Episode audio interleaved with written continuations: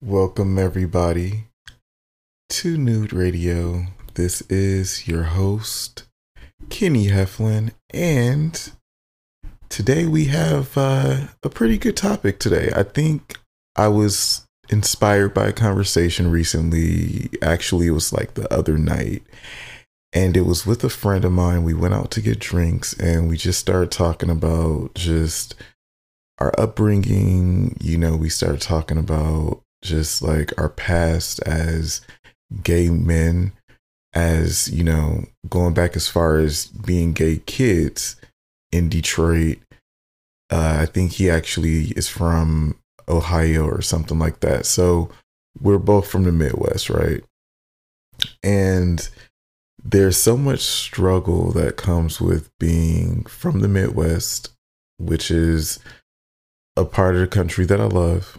Very humble beginnings, of course, but it can definitely be very much closed minded behavior where people practice that on a daily. I mean, it is what it is. And we start talking about just again, we start talking about our past and stuff and like things that we were probably teased about or being gay and especially being gay black boys growing up in the Midwest. So we started getting on the topic of just, you know, our upbringings from the music we liked, you know, what kind of if we had sports that we played, if we had siblings and how those relationship dynamics were, right? So in a conversation, he brought up the uh, the topic of internalized homophobia, and he basically said that he just he didn't think that anyone who is homosexual could not practice internalized homophobia. So basically, anyone of the LGBTQ community, he just didn't feel like, for whatever reason, that they couldn't, you know, not just fully love themselves, right? So I got into the topic because I wanted to get into this part because it really struck a chord. And I told him a story about my upbringing. I told him a story about my past as a gay black boy growing up in the Midwest. And I wanted to make sure that he understood that internalized homophobia, though he may seem to think that it's impossible that as a gay person you can't practice that, I felt that that was not something that I practiced, and I gave him a reason why. And I gave him a little story, you know, and basically, this is a semi nude episode, of course, because it is just me, you. It's just me, you, you guys. And this is story time.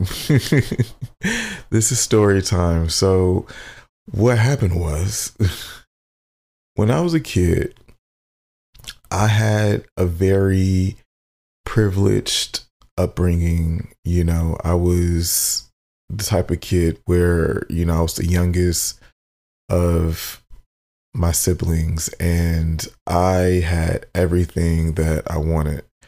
I grew up in the 90s.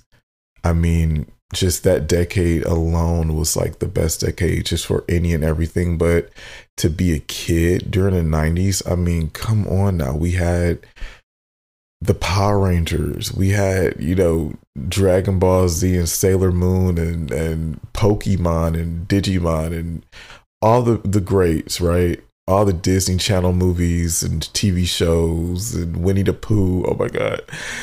So we had everything, you know, the wrestling shows, all that stuff. So I say that to mention like the 90s was amazing to grow up in. And it was a great time.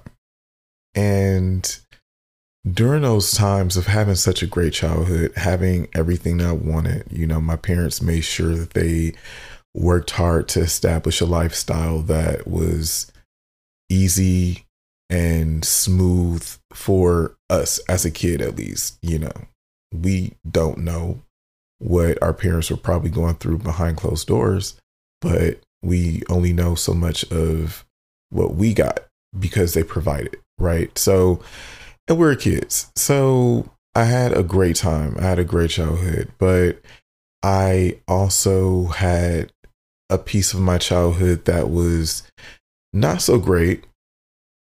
And it went, you know, like this. So basically, I have two older brothers.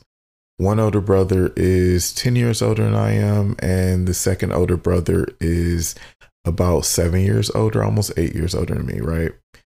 And I came into this world kicking and screaming and wanting things to be done how I needed to get it done, right? So that's just always been me. I've been a, a go getter since I've been a baby, from what my parents tell me.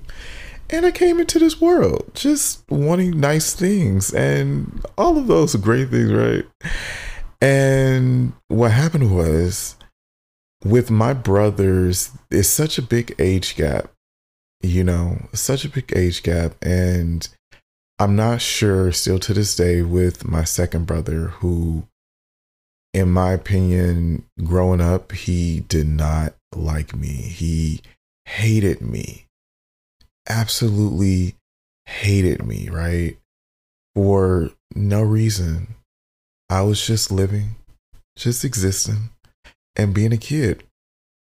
And for some reason, my brother, he he just didn't like me. He did not like me, y'all. I mean, I was called, you know, mama boy and sissy and soft and all these different things to demean me and to bring me down. I was not like the regular big brother little brother dynamic where the big brother tends to be rough with the little brother to roughen him up and make him tough and all that stuff or whatever. No. My brother my middle brother of course he was very much hostile towards me. You know he would you know make me fight other little boys to not prove that i was the best at fighting or that I was the toughest, but to see the other boys fuck me up and cause me harm. Like that is what I was told. That was something that I was told by him on many occasions. It was often that we would have what they called street fights. And during those street fights, I would always be the victor. I was always winning. I was always whooping ass and taking names, and people were always shocked. And they could never wrap their minds around it because I've always been, since I was a kid, I've always been someone who was a loner. I was always an introvert, and I was always somebody who just minded my business. I stayed to myself. I didn't mess with anybody. I loved playing with animals. You know, I loved playing with, you know, insects and all that stuff. Like I was in nature, being myself, doing my own thing, not mess with anybody, right? And people just used to think that, you know, I was a pushover and that, that they could just walk all over me. And when we would have these these street fights, you know, I would always whoop all the boys' asses and people used to be like, wow, like Kenny, he's so quiet. Like we thought that he would get his ass beat or something like that. And it's like, no, I've never lost a fight, y'all. Like I've been fighting all my life. And I had to prove to myself that, you know, I'm not one to be fucked with. But you would think that having winning all these fights that I would gain the respect of my brother. No, that was never good enough for him. It was always, you know, he just wanted to see me get hurt. That was what it was. And it continued on into the adolescence where I was getting bigger, you know, so I was at an age where he could try to, you know, enforce more physical harm, you know, towards me is again having me fight people. And again, I was always winning. I was always winning. And that never pleased him. That never made him stop. That never made him happy, you know, because again, what would make him happy at that time was seeing me get my ass beat, you know. And I didn't start experiencing homophobia outside the home until I was about in seventh grade. And in seventh grade, I was everybody's friend. You know, I was cool with everyone. I made people laugh. I made people happy. And around seventh grade, you know, we're all starting to develop the essential things that, you know, make us teenagers almost, right? You know, we're going through puberty and the things that made us funny before or made us endearing before are now starting to make us look a little different. And during that time, you know, I say that to say, you know, to give the example where, you know, when you have a girl, for example, right? And she's sporty, she is athletic, she's a little bit rough. You know, she's she's a tomboy. That's what like I think maybe the 90s kids like I think maybe we're like the last ones to use this phrase like uh or just the word tomboy, but she's a tomboy, you know, all her life she's a tomboy, you know, she's rough, she's rough. And then around the age of 12, 13, she goes from being a tomboy to being a lesbian. She goes to being what they would call a dyke or a butch or or you know all these derogatory words right? So it goes from being something fun to not being fun. Same thing with being a boy. And it goes from being you know endearing and sensitive to being gay and fruity and you know i hate to use the word fag um, i hate that word but that's a word that they would use and they still use it to this day. And I, I dealt with that. I dealt with it. You know, it started to be something that was whispered around. And during that time, it was so stressful because I knew who I was. I was always aware of being gay since I was three. Okay. You know, just to give you a brief history, I was very much aware of my gayness as a child because I knew that I always liked other when I was a little boy. I knew I always liked other little boys. I knew that I didn't like the little girls. I knew that as a little boy, I wanted to be friends with the little girls, but I had crushes on the other boys in school. And I didn't know that it was something that people would deem as wrong or inappropriate until I was about four to five years old. I was about in kindergarten. And because I do have older brothers, when I was five, my brothers were teenagers at that time. So, growing up in the Midwest in a black family, we, for the majority, tend to be, you know, of the Christian faith or Baptist or whatever you have, you know, Jehovah's Witnesses, some people are Muslims, but in my family, we were Christian and we were black and we were in the Midwest. And being gay was wrong. You know, let them say it. Being gay was it was wrong. It was a sin. That was something that was not supposed to happen. Boys were not supposed to like boys, and you know, they're only supposed to like girls. And I was just I overheard a lot, God. Like, you know, and I'm sure a lot of my gay listeners and lesbian listeners and other people of the LGBTQIA community could relate to this where we heard all of these different things that were stitched in homophobia. You know, it was stitched in transphobia. It was stitched in, you know, being different and being different was wrong. And I overheard all these things and I just I internalized all of it because I knew that if I was overhearing someone in my family saying that boys liking boys is wrong and it's a sin, and of course, a sin is a bad thing. Here it is. I'm a five year old knowing that I'm a boy and I like boys. And it seems to be that to them that this is a bad thing. And I know that I'm a kid and I don't want to get in trouble. So I'm not going to say anything. I'm not going to say anything. I'm going to keep it a secret. I'm going to keep it to myself and lock it down. And when I was about seven years old, I saw the Grammys. We were watching the Grammys, my mom and I, one night, and they were in Hollywood. And I remember seeing the Hollywood sign and I saw the red carpets and all the lights and the glitz and the glamour and everything. And I wanted to live in Hollywood. That was the first moment that I realized that I wanted to move to California, specifically Hollywood, California.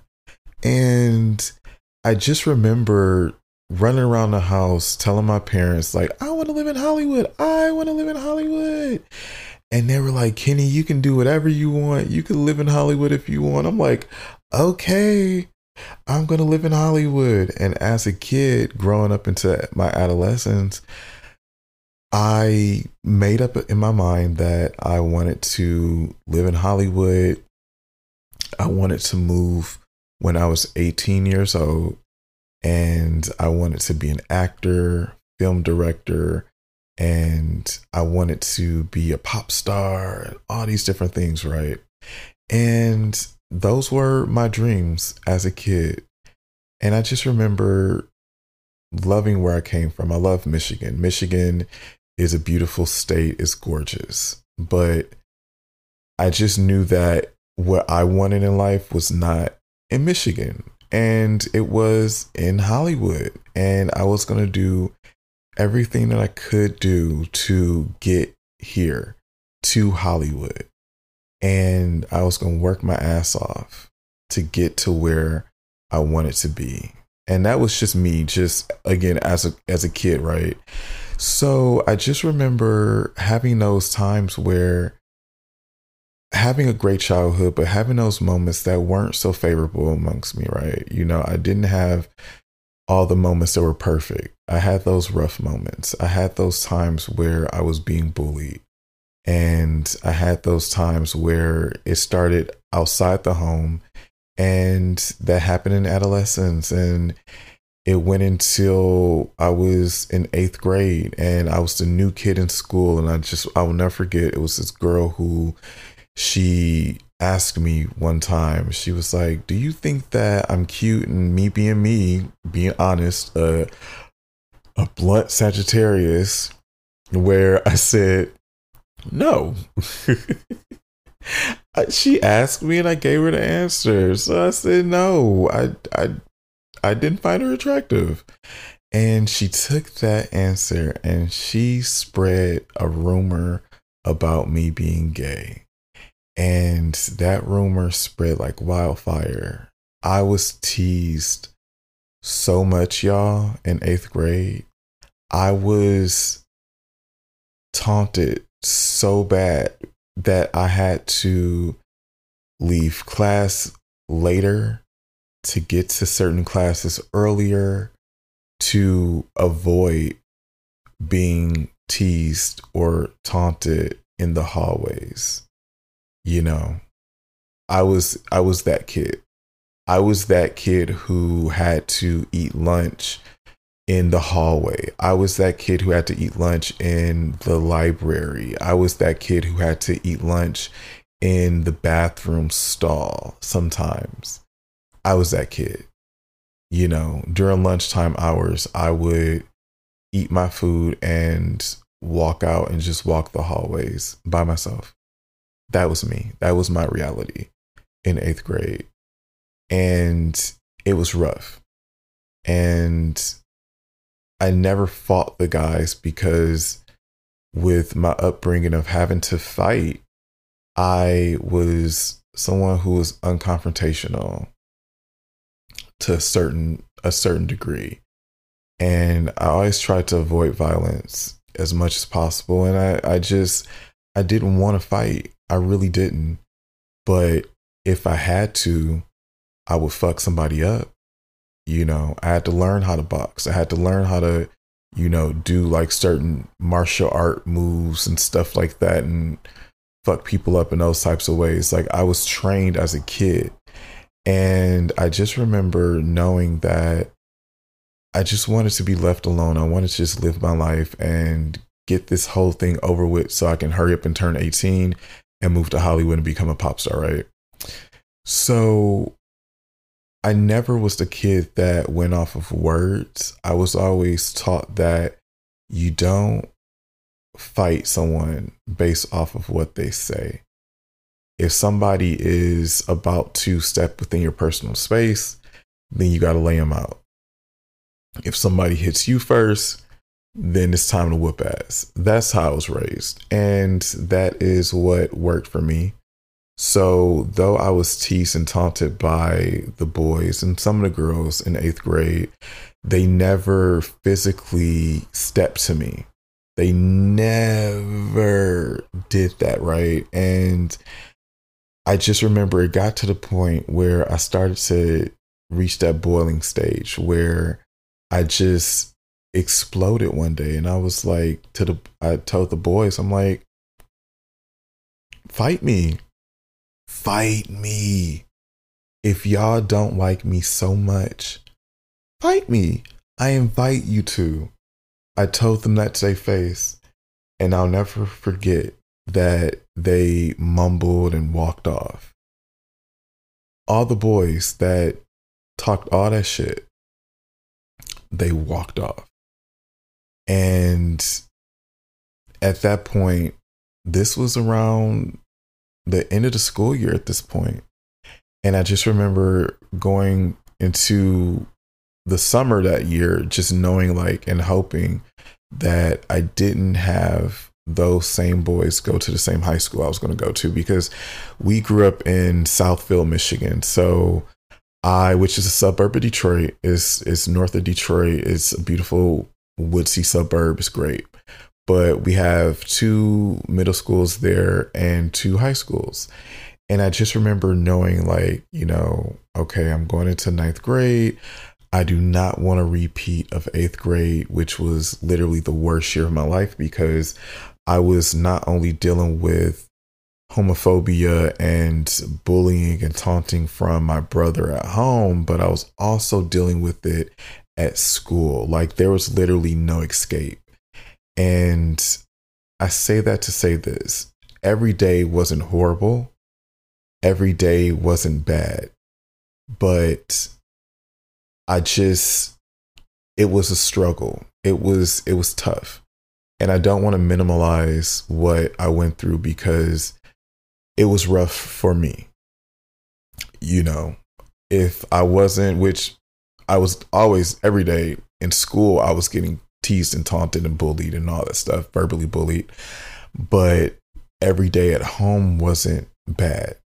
So some days I would have both at home and out of home bullying, but most days it would be out of home school bullying, verbal bullying, of course, because they never stepped to me physically.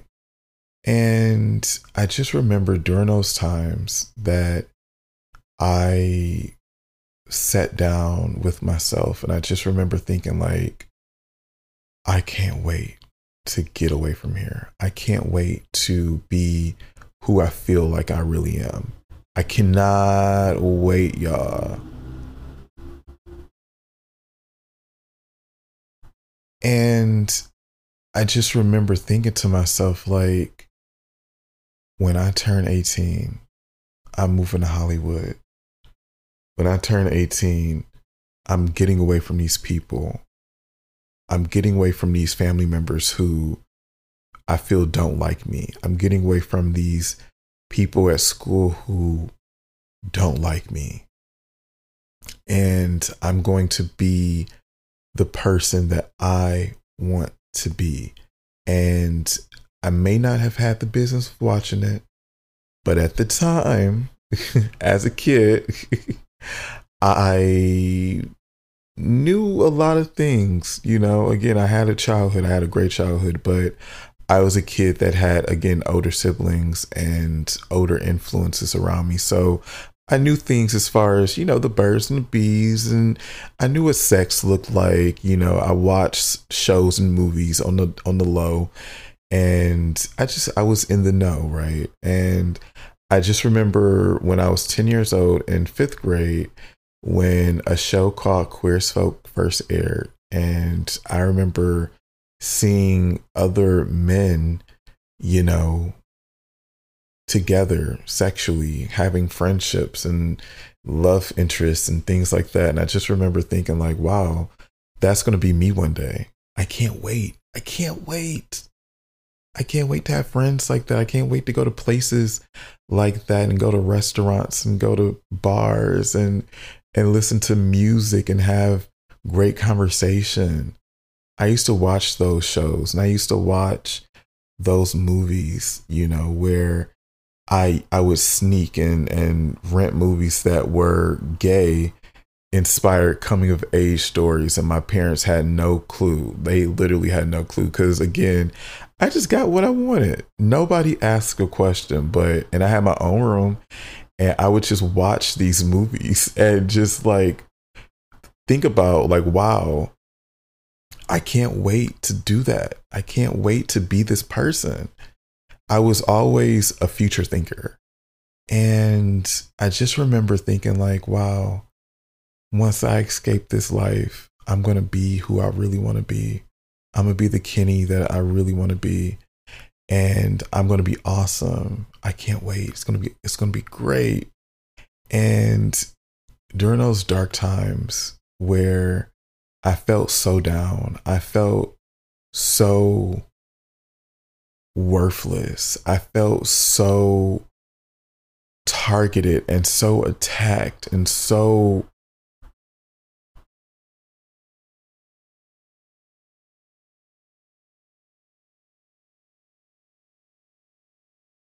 I felt so fucked up. You know, it was rough. It was rough, y'all. It was really rough. And kids are mean. Kids are so fucking mean. And I just remember accepting myself, but I just knew that I had to keep it a secret because I had to survive. Growing up as a gay black boy in the Midwest, you have to survive you got to survive long enough to live, if that makes sense. You have to survive to live.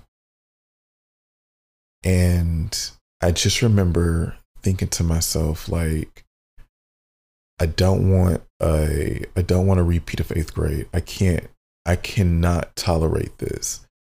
You know, I'm getting it from both sides. I'm getting it at home. I'm getting it at school. There's really not a lot of escape. And I hate that, you know, we have to go through things things like this because so many of our LGBTQ kids have taken their life. They have attempted to take their life. They have thought about taking their life, you know, and at the worst, they have succeeded in taking their own life. The suicide rate for adolescents, I mean, it's it's dangerously high and it's problematic and is something that shouldn't exist. But during those formidable years, we are so sensitive. We are so raw. We are so in tuned and we need to be held. We need to be heard. We need to be hugged and we need to be accepted. And I never felt that I was in that dark of a space. Thank God I, I never got to that point. There was moments where I probably thought about what that would be like, you know. Uh, and this is just being totally transparent because this is Nude Radio. This is just how I operate. I'm an open book, and everybody knows that. Like, if you have a question for me, for the most part, I'll give you an answer. And it's going to be the real raw answer. That's just how I am. That's how I operate. And during those hard times, I never thought about, you know, I never thought about attempting suicide. I never thought about, you know, actually doing it, but I would have little moments, fleeting thoughts where it would be like, what if I did do this? You know, what would what would that be like for my family? What would that be like, you know, for me? I that would be like little moments every now and then I would have just little thoughts of like what if it was no it was nothing as far as like you know i'm to do it or you know i'm really contemplating it and nothing like that. It was never i never got to that dark of a point and i i never want to. I never want to. I never wanted to and i never want to. And i just remember thinking like you know what? Regardless of what i'm going through in my present day I can't help but think about what my future is going to be like because I just so I just I wanted to live. I wanted to love and I wanted to learn new things and I just I just always thought about like hey, you know, whatever's going on in my life right now is rough, but I'll be 18 soon and I'm going to move to LA and I'm going to be a pop star. And I just thought about like, okay, well, I'm going into ninth grade. This is going to be a whole new chunk of life, and we gonna see how this fucking goes. I, I don't know, right? I, I I'm going into it with a blind eye, and I was just hoping that those boys did not go to the same school.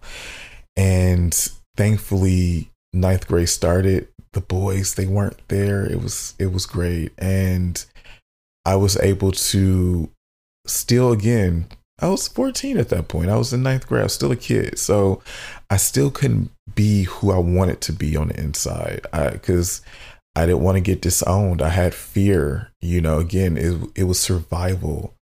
It wasn't so much of the acceptance part, it was what would be the outcome if I was to be who I feel like on the inside.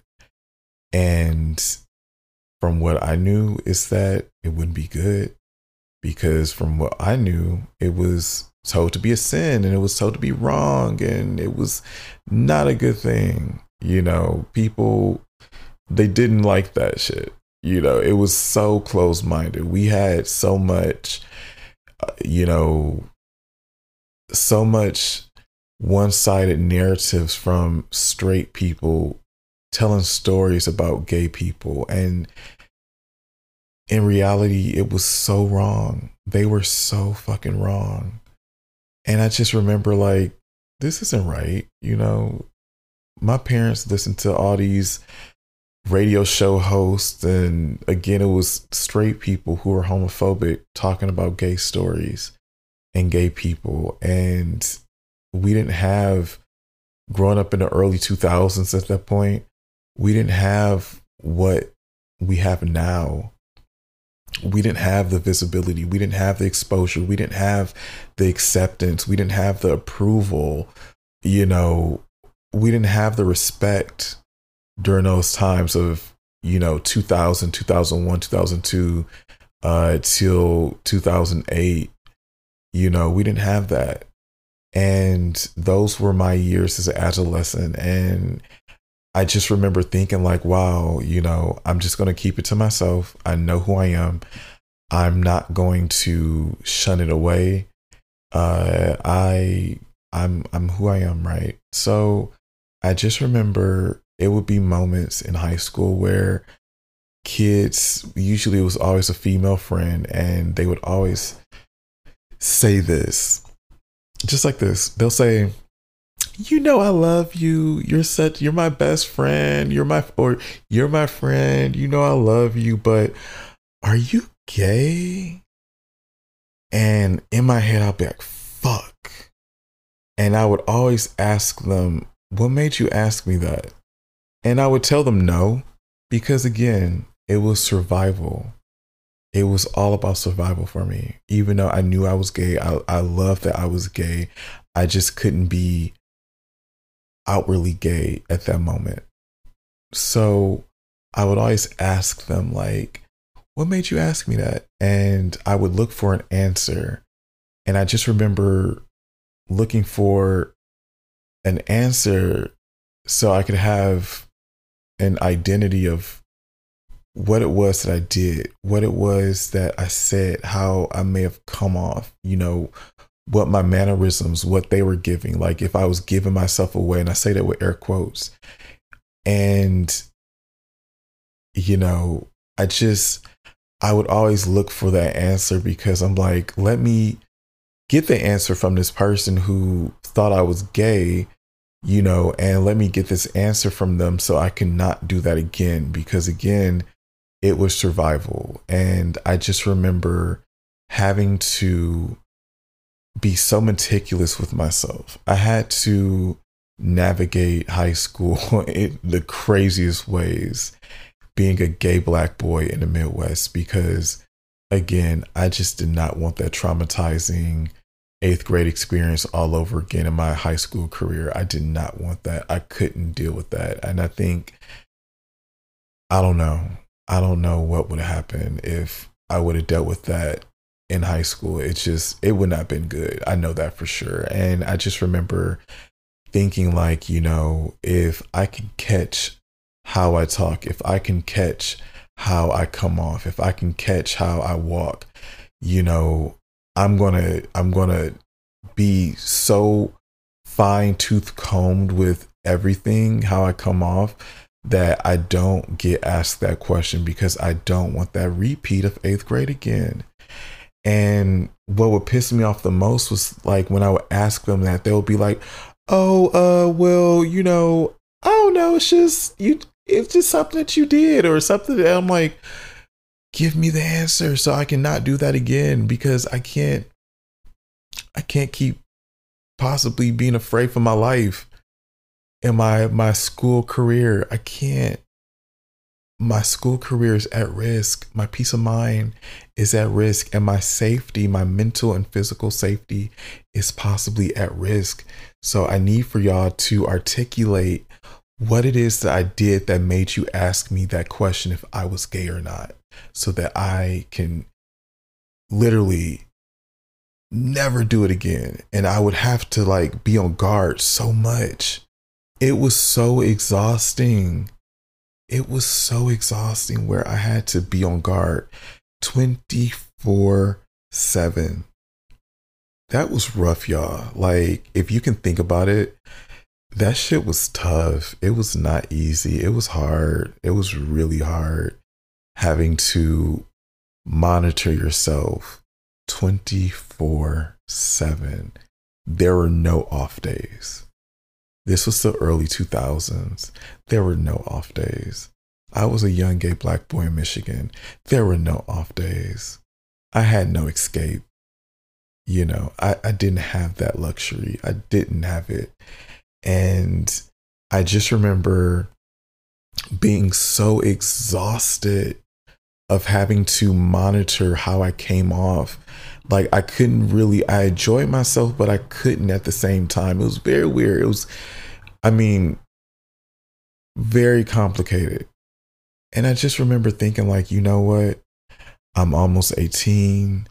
I'm going to be the person I want to be soon enough. I'm moving from this state. I'm going to move to Hollywood. I'm going to be the male J Lo because I love Jennifer Lopez. I've always loved J Lo. I mean, she's a true showgirl. I mean, and she literally just turned 51. She's amazing. And I just remember thinking to myself, like, you know what? I'm going to be a superstar. That was my idea. And whatever these people had to say it's not going to matter. These high schoolers, I'm never going to see them again. And I went through life in high school dealing with that. And I was a gay who, again, knew that I was gay, accepted that I was gay, but also knew that I couldn't be outwardly gay at the at the time. But if I was always, you know, that person, I just knew that, you know, any of those times where I would be asked, you know, if I was gay or not, I would say no because it wasn't any of their business, but also it was for survival.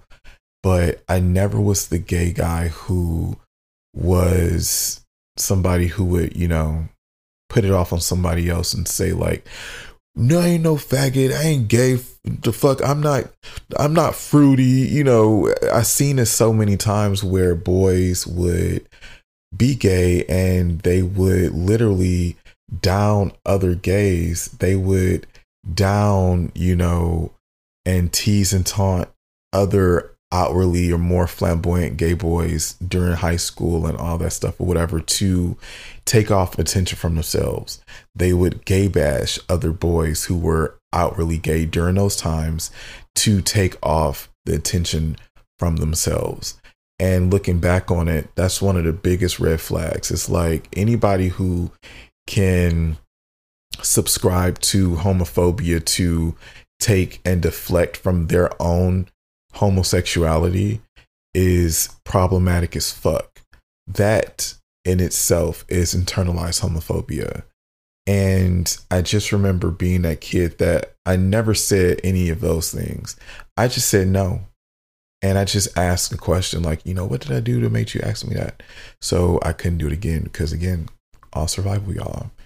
And I just remember getting into high school. Again, this was a process this was a, a long thought out process. And being a loner, I had so much time to myself. I had so much time thinking about my future and thinking about who I am and what I wanted to be, right?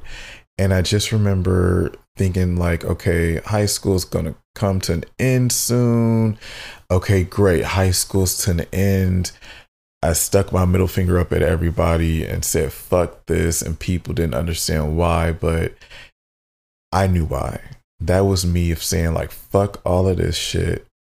I'm 18 now. I'm leaving. I'm getting the fuck out.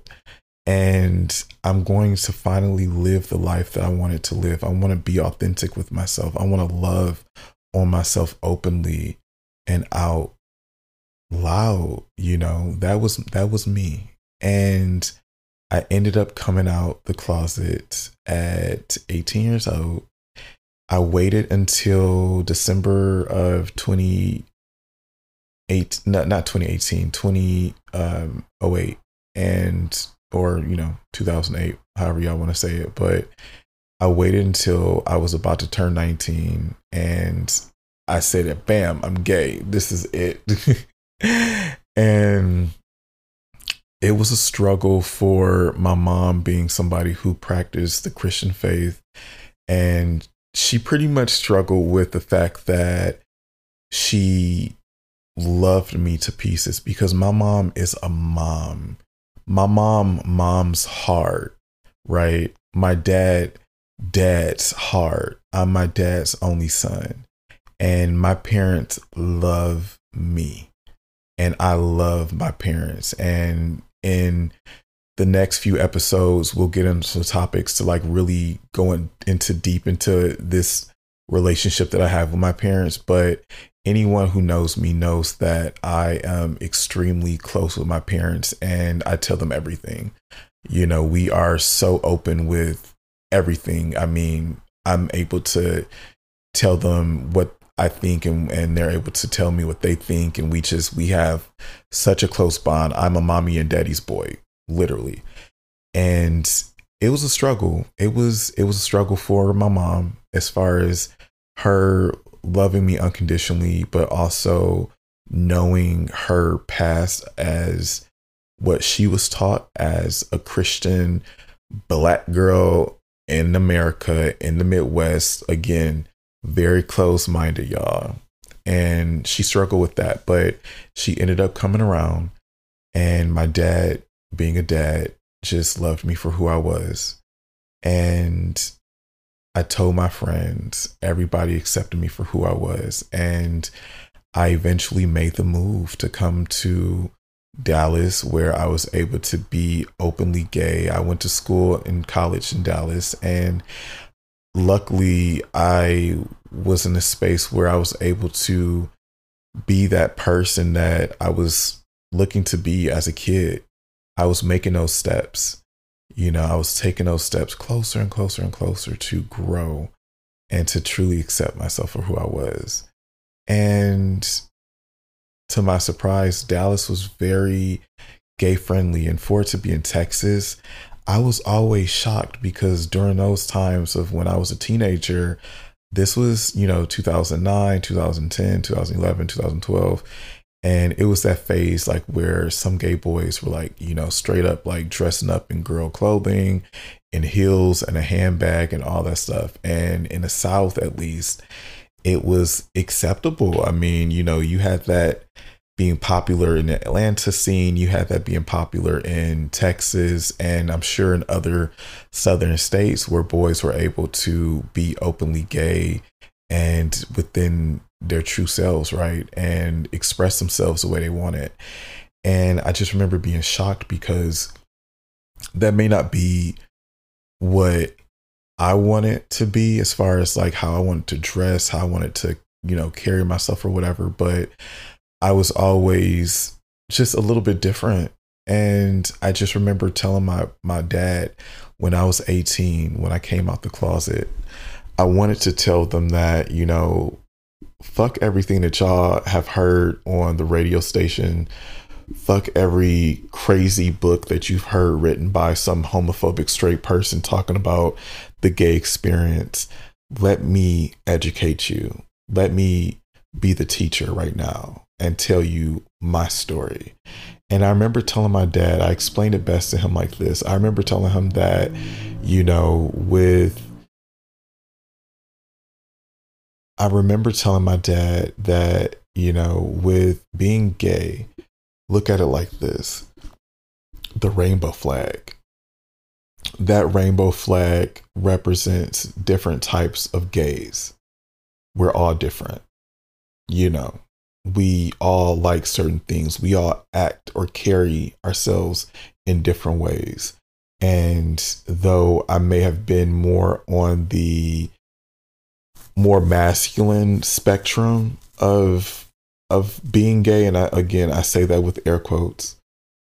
I was never the butchiest of the dudes. I was never the the hyper masculine man. You know, I was never that dude because again, if I was, I wouldn't get asked the question if I was gay or not on occasion. You know, because again, that would happen every now and again, right? It wasn't often, but it would happen a few times masculine enough and I was somebody who they probably didn't feel as threatened by me if I was to be gay around straight guys or something like that. Like that and I get that. I was I was aware of that. But I've always been who I am today. I've always been that person my whole life. And my little gender norms or whatever you want to call it i subscribed to certain ones and then i didn't subscribe to other ones like i didn't conform to certain gender norms as far as you know what people feel the need to say like oh boys are supposed to do this and girls are supposed to do this and boys aren't supposed to do this and girls aren't supposed to do this there were certain things that I did and certain things I didn't do. Like I was just a little boy. I was just a boy growing up and I was just me. And though I may not have been as feminine, I knew that that didn't define me and I knew that being gay and being black was not a monolith and that we were all so different, so special, so unique in our own ways because we all have different stories. We literally all live different lives. And I remember just explaining to my dad, like, hey, like, you know, just think about it like this. You got all these different types of gays, and just think about like each and every color on that flag, on that rainbow flag representing each and every one of us. And the type of gay that I am is one of those colors. Just think about it like that. And I remember him saying, like, wow, okay, that makes sense. And we moved on with the conversation. We went into something else, like, you know, because we have dialogue. My my dad and I, me and my mom, we have dialogue. And I just remember going through life, you know, in Dallas and preparing for LA. And I ended up moving to LA at 22. I had never been to California. I had never you know, stepped foot on California soil ever before I moved out here. I didn't know anyone. I was young as fuck at 22 years old, y'all. I didn't I didn't have any friends, I didn't have any family members. I just knew that this was my time to shine. This was my opportunity to move to Hollywood finally. And I finally got here and I made some of the most genuine friends I've ever made in my life. And contrary to popular belief, there's so many people that are sweet and kind here in LA. Contrary to popular belief, everybody's not fake. Everybody's not phony. You can have genuine friendships and relationships here. It's possible. because of course growing up in michigan you see all these tv shows and all these movies and stuff like that and you got all these depictions of, of hollywood and la as a total city and and all that stuff of being untrustworthy and, and materialistic and and fucking shallow and vain and all these things or whatever. In certain ways you do have that. But in my experience that's just not the type of energy i attract and I just remember thinking, like, wow, like here it is, you know, I'm here, I'm about to live my life, I'm about to be who I want to be. And I worked my ass off, y'all. I I did the work. And I have friends of different ethnicities and religions and creeds. I mean, different genders, different sexualities. I have straight guy friends, I have straight girl friends, I have gay friends, I have lesbian friends, I have transgender friends. You know, I have some non-binary uh, friends, you know, and associates. I have those people in my life, and I live to learn. I give myself a five learning lesson rule each and every day because I'm a Sagittarius and we are philosophers at heart. We want to know about everything. So I'm always trying to learn by experiencing new things, hearing other people's stories. That's why I made this podcast. This was exactly why I made Nude Radio because I wanted to learn people's experiences. I wanted to hear their stories. And I wanted to compare and contrast the differences and the similarities of our experience growing up in America, growing up in the world we're living in, in our generation, rather, we're millennials, even my Gen X friends, even my, you know, Gen Z friends or my millennial friends uh, who may be straight or gay or non binary or whatever. I wanted to hear these stories. So this is why I made Nude Radio. And I just, I came to, you know, accept myself even more. Like, again, I was already accepting myself as a kid. I was accepting myself as an adolescent, as a teenager. So here was, I was a grown up. I was becoming a grown up at least. And I was becoming an adult in LA. I grew up here in LA. I'm, a, I'm 30 years old now. And I moved here at 22. I'll be 31 at the end of the year, December 1st. So remember, give me some birthday presents, y'all. But it'll be eight years that I've been in LA come August 13th of 2020. And it's coming up because August is literally next week. Time is passing by fast with this fucking pandemic. Like every day it's like melting each to each other and literally every day just flows and the weeks just pass by fast. But August is gonna mark eight years here in LA and it's been trial and error. It has been a journey. Again, being a Sagittarius, we love an adventure. We love mystery. We thrive off of it. We love it, y'all. And it's been a roller coaster. And I've I've loved every moment for the most part. And when it comes to accepting the gayness, LA in essence, California in general is very much a gay state. It's super gay friendly and I love it for it. And I just remember when I'm with my straight friends, they don't make me feel like I am the only gay guy.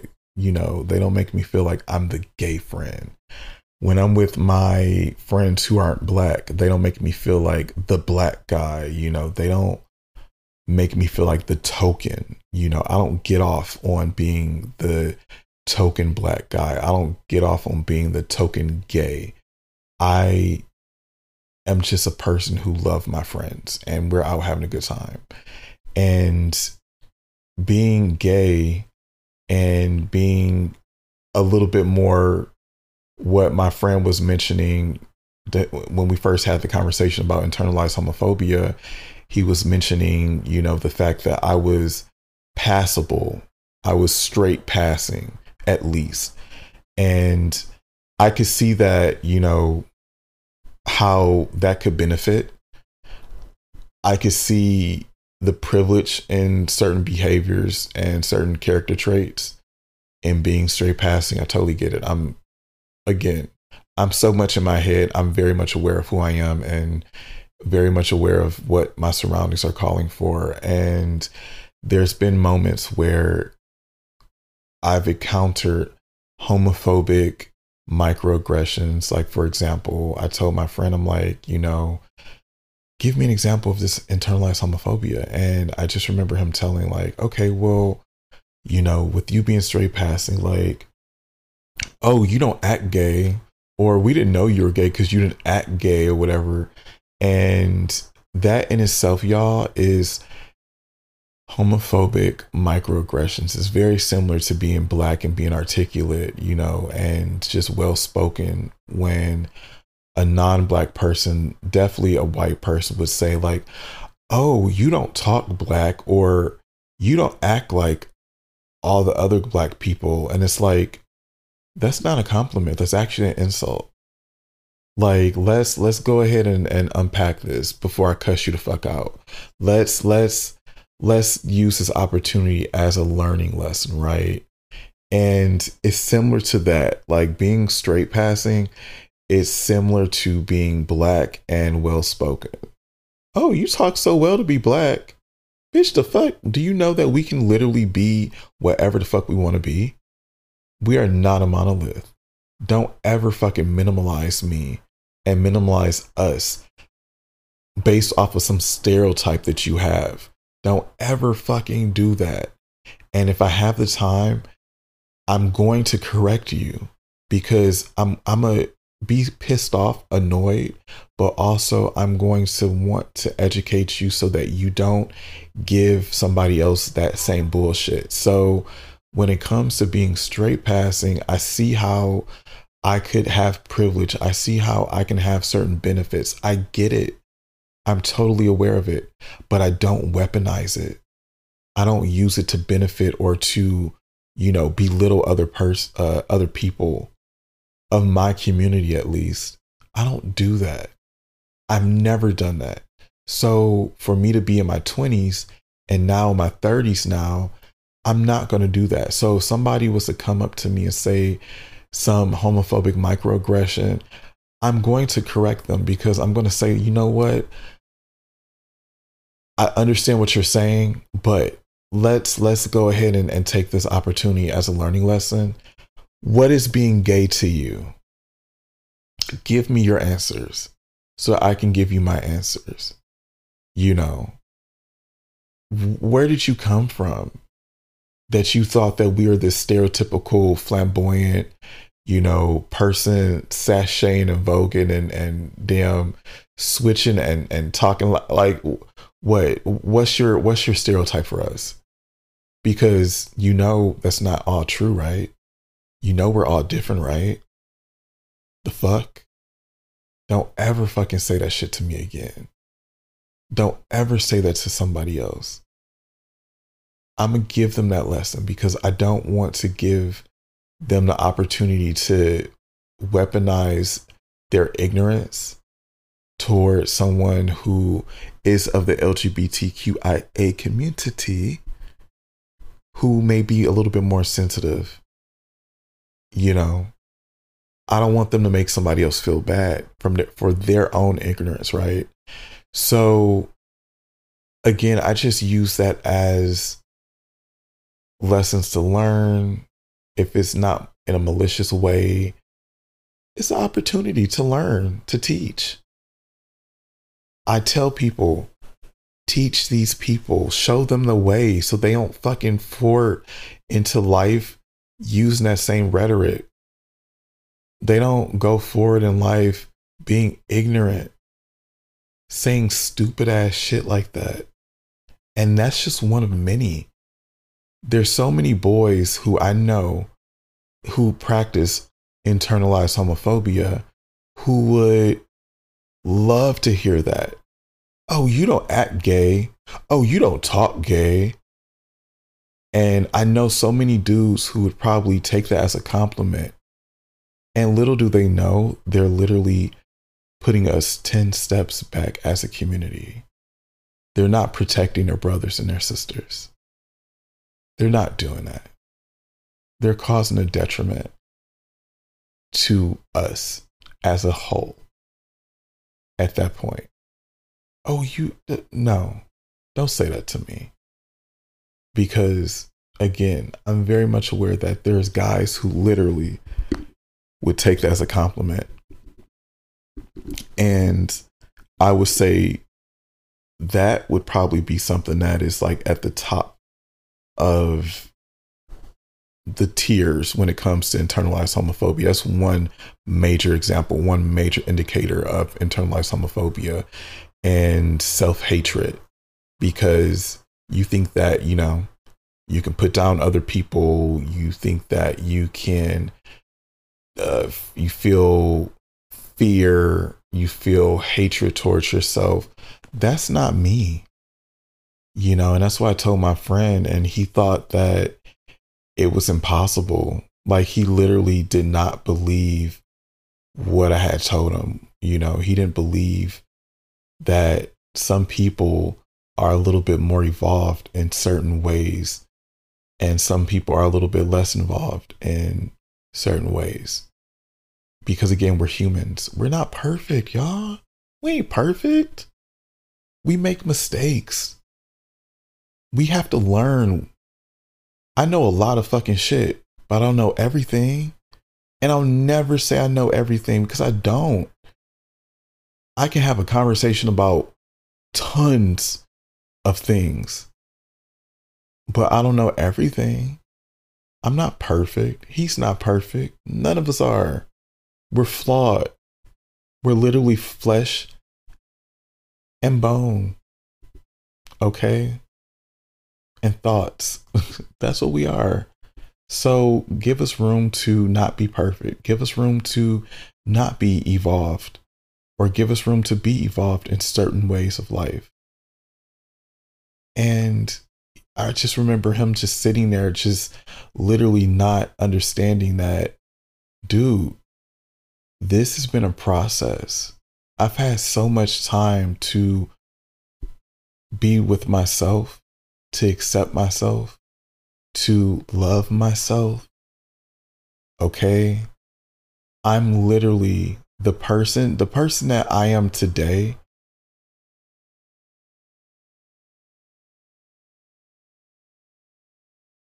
The person that I am today, I dreamt of being this person as a little boy. Can you guys like can I get a witness? Like, can I get, can I get a, I mean, come on now. I need, are you the person that you dreamt about as a kid? That's a question for you. I'm putting that question on our Instagram page. make sure to follow at Nude Radio 101 on Instagram and Twitter. But I need to make a poll. Are you currently the person that you dreamt of being as a kid? Because when I think about it, I am. I'm so proud in my gayness. I'm so proud in who I am as a person. People love me. People gravitate towards me.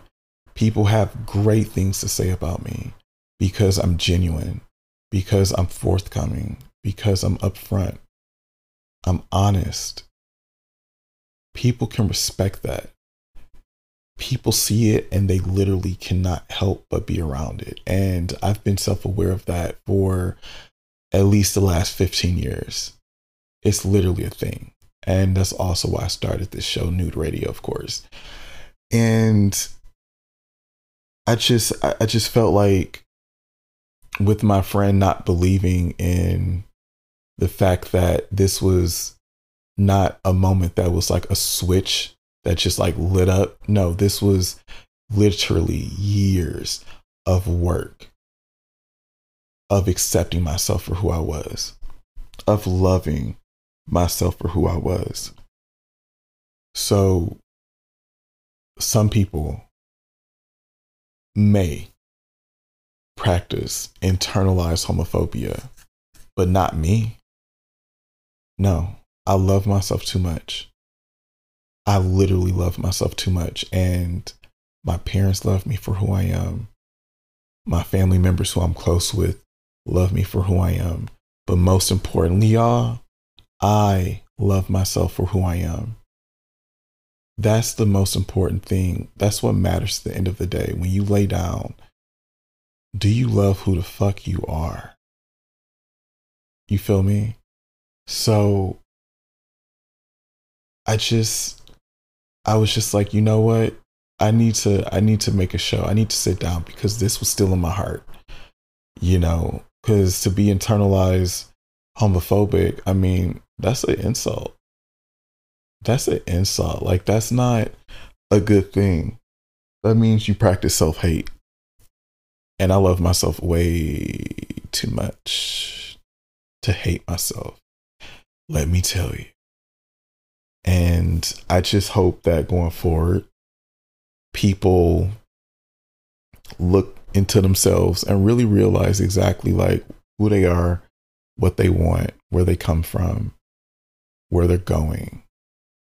And just think about like, are you living the life that you wanted to live when you were a kid? Are you that dream person? Do you have that house? Do you have that lifestyle? Do you have that acceptance? Do you have that love that you wanted as a kid?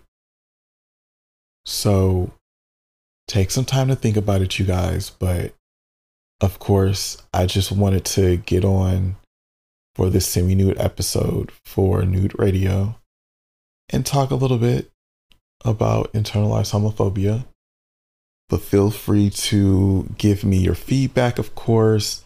Make sure to follow the hashtag Nude Radio and make sure to hashtag Nude Radio 101 on social media, whether you are on Instagram or Twitter. And make sure to follow me on Nude Radio 101 on Twitter. Same thing, same name uh, on Instagram, Nude Radio 101 on Twitter and Instagram under the same name. I want some feedback. Fill in those comment sections. Give me your reviews on this episode of internalized homophobia and do you practice it or not? Let's see. Because again, you guys, this is all a learning lesson. So never be down on yourself, always evolve. And uh, yeah, let me know what you think. But uh, I enjoyed having this conversation and I look forward to talking to you guys soon. This has been your host, Kenny Heflin, and thanks for listening to Nude Radio.